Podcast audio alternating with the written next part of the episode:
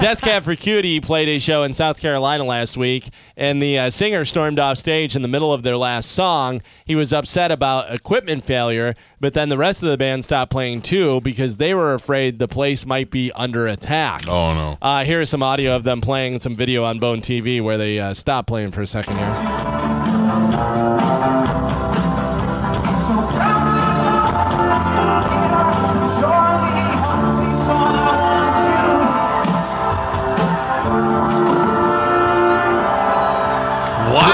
Throws a microphone down. Drummer stops playing. Then he's like, "Should we keep going? I don't know." What was he so mad at? So there was problems with the uh, with the sound equipment. Uh, they had problems with that, and then uh, they saw some people fighting in the audience, and security guards were rushing there to break it up.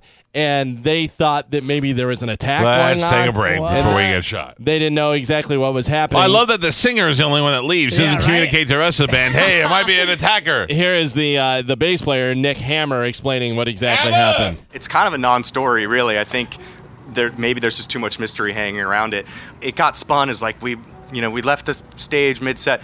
It was the last 20 seconds of the last song, uh, and Ben's uh, all of his equipment failed at the exact kind of unrelated moment that there was a giant fight in the front of us, and we would have finished the song but Jason, we're all feeling a little skittish after Orlando and things were just not sure what was happening. And suddenly, you know, there was this moment in the crowd where we don't really see this kind of energy happen in the front of us. And, and the crowd parted and everybody's pointing at the ground and security guards pulling people out in full Nelsons. And we don't really know what's happening. It gets kind of scary. So we stop as a band thinking somebody's hurt or something's happening.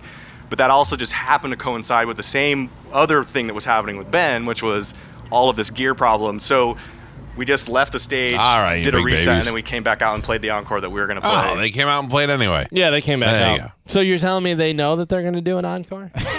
they do. No. that was a That- surprise. Don't ruin it. Did I ever tell you about the fight I got in with Death Cab for Cutie's tour manager? Why? Because I used to do nights, so I was the night DJ, and I would also do the morning show. I was the producer and a co-host on the morning show, but I come back and do nights. And so when Death Cab to Cutie came for town, I had given away tickets all week long, and they had said, "Hey, do you want to go out and do?" The stage announcements. And I had never done them before. I was very nervous. It was my first time in front of a big crowd. It was at the House of Blues in Atlantic City. So there were a lot of people Sure. there. I get up there and they go, "Hey, make it quick. Just go up and say, hey, your Spaz was my name for that. Yeah. Hey, this is Spaz from the night show and blah blah blah." And and then just say, "Here comes uh, Death Cab for Cutie." I did exactly that, but I guess I went up there and I said, "There's a lot of hot girls here tonight. Good luck, fellas." That upset the band so oh much no! that When I- you said they were hot girls. that the torment because they're not that's what not what death cab for cuties all about they're not all about sex drugs and rock and roll they're about Oh. making peaceful melodies Then why for make music? bunch of emo jerk offs so i ended up getting pulled off in front of everybody that i knew because atlantic city's where i'm from Right. they were all people that i grew up with that was the my generation of Robbie did the right thing. Let me tell you a couple of lessons. Uh, one, uh, when they t- when I go up to the stage and the manager was like, "So how long do you need out there?" and I always go about a half hour. Meanwhile, I'm, I'm planning on 30 seconds, Yeah. but I always go "We got about a half hour. You guys got that time? And they always look at each other, and I go, "Just give me the microphone. We're we're planning out a two minute speech. Just go. I'm going out there and saying hi, everybody. My favorite is whenever they say, now don't say, here is so and so band. Right. Say, uh, coming up. Right, is because it's not so-and-so. coming out right, Right, now. They're not following. because they have a special intro that they like to come out to. I'm like, Gross. okay, whatever. Uh, my favorite was the uh, what was that comedy tour? Oh, the, um, the yeah that you did at Comedy Central, Rock'em Yeah. Sock'em comedy tour with Amy Oh, Schumer yeah, and the all those. freak Yeah. show. oddball comedy There festival you go. Oddball, that's it. Killed it. something I went up there about halfway through. They had they so they have Jeff Ross as their MC for the night, and then they're like, "We're gonna bring you up before Hannibal Buress, but you're gonna go up an intro that we're taking a break." I'm like, oh, "Okay."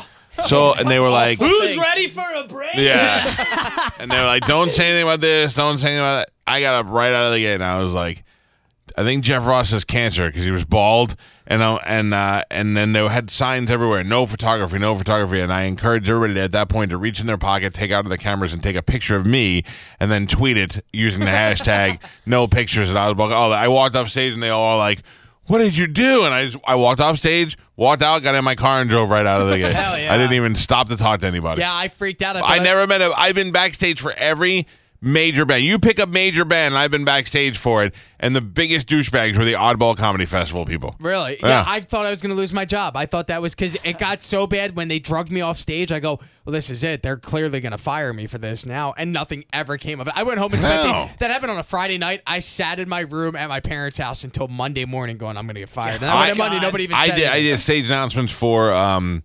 Foreigner and somebody else. Two dumb bands that Harb talked me into doing it.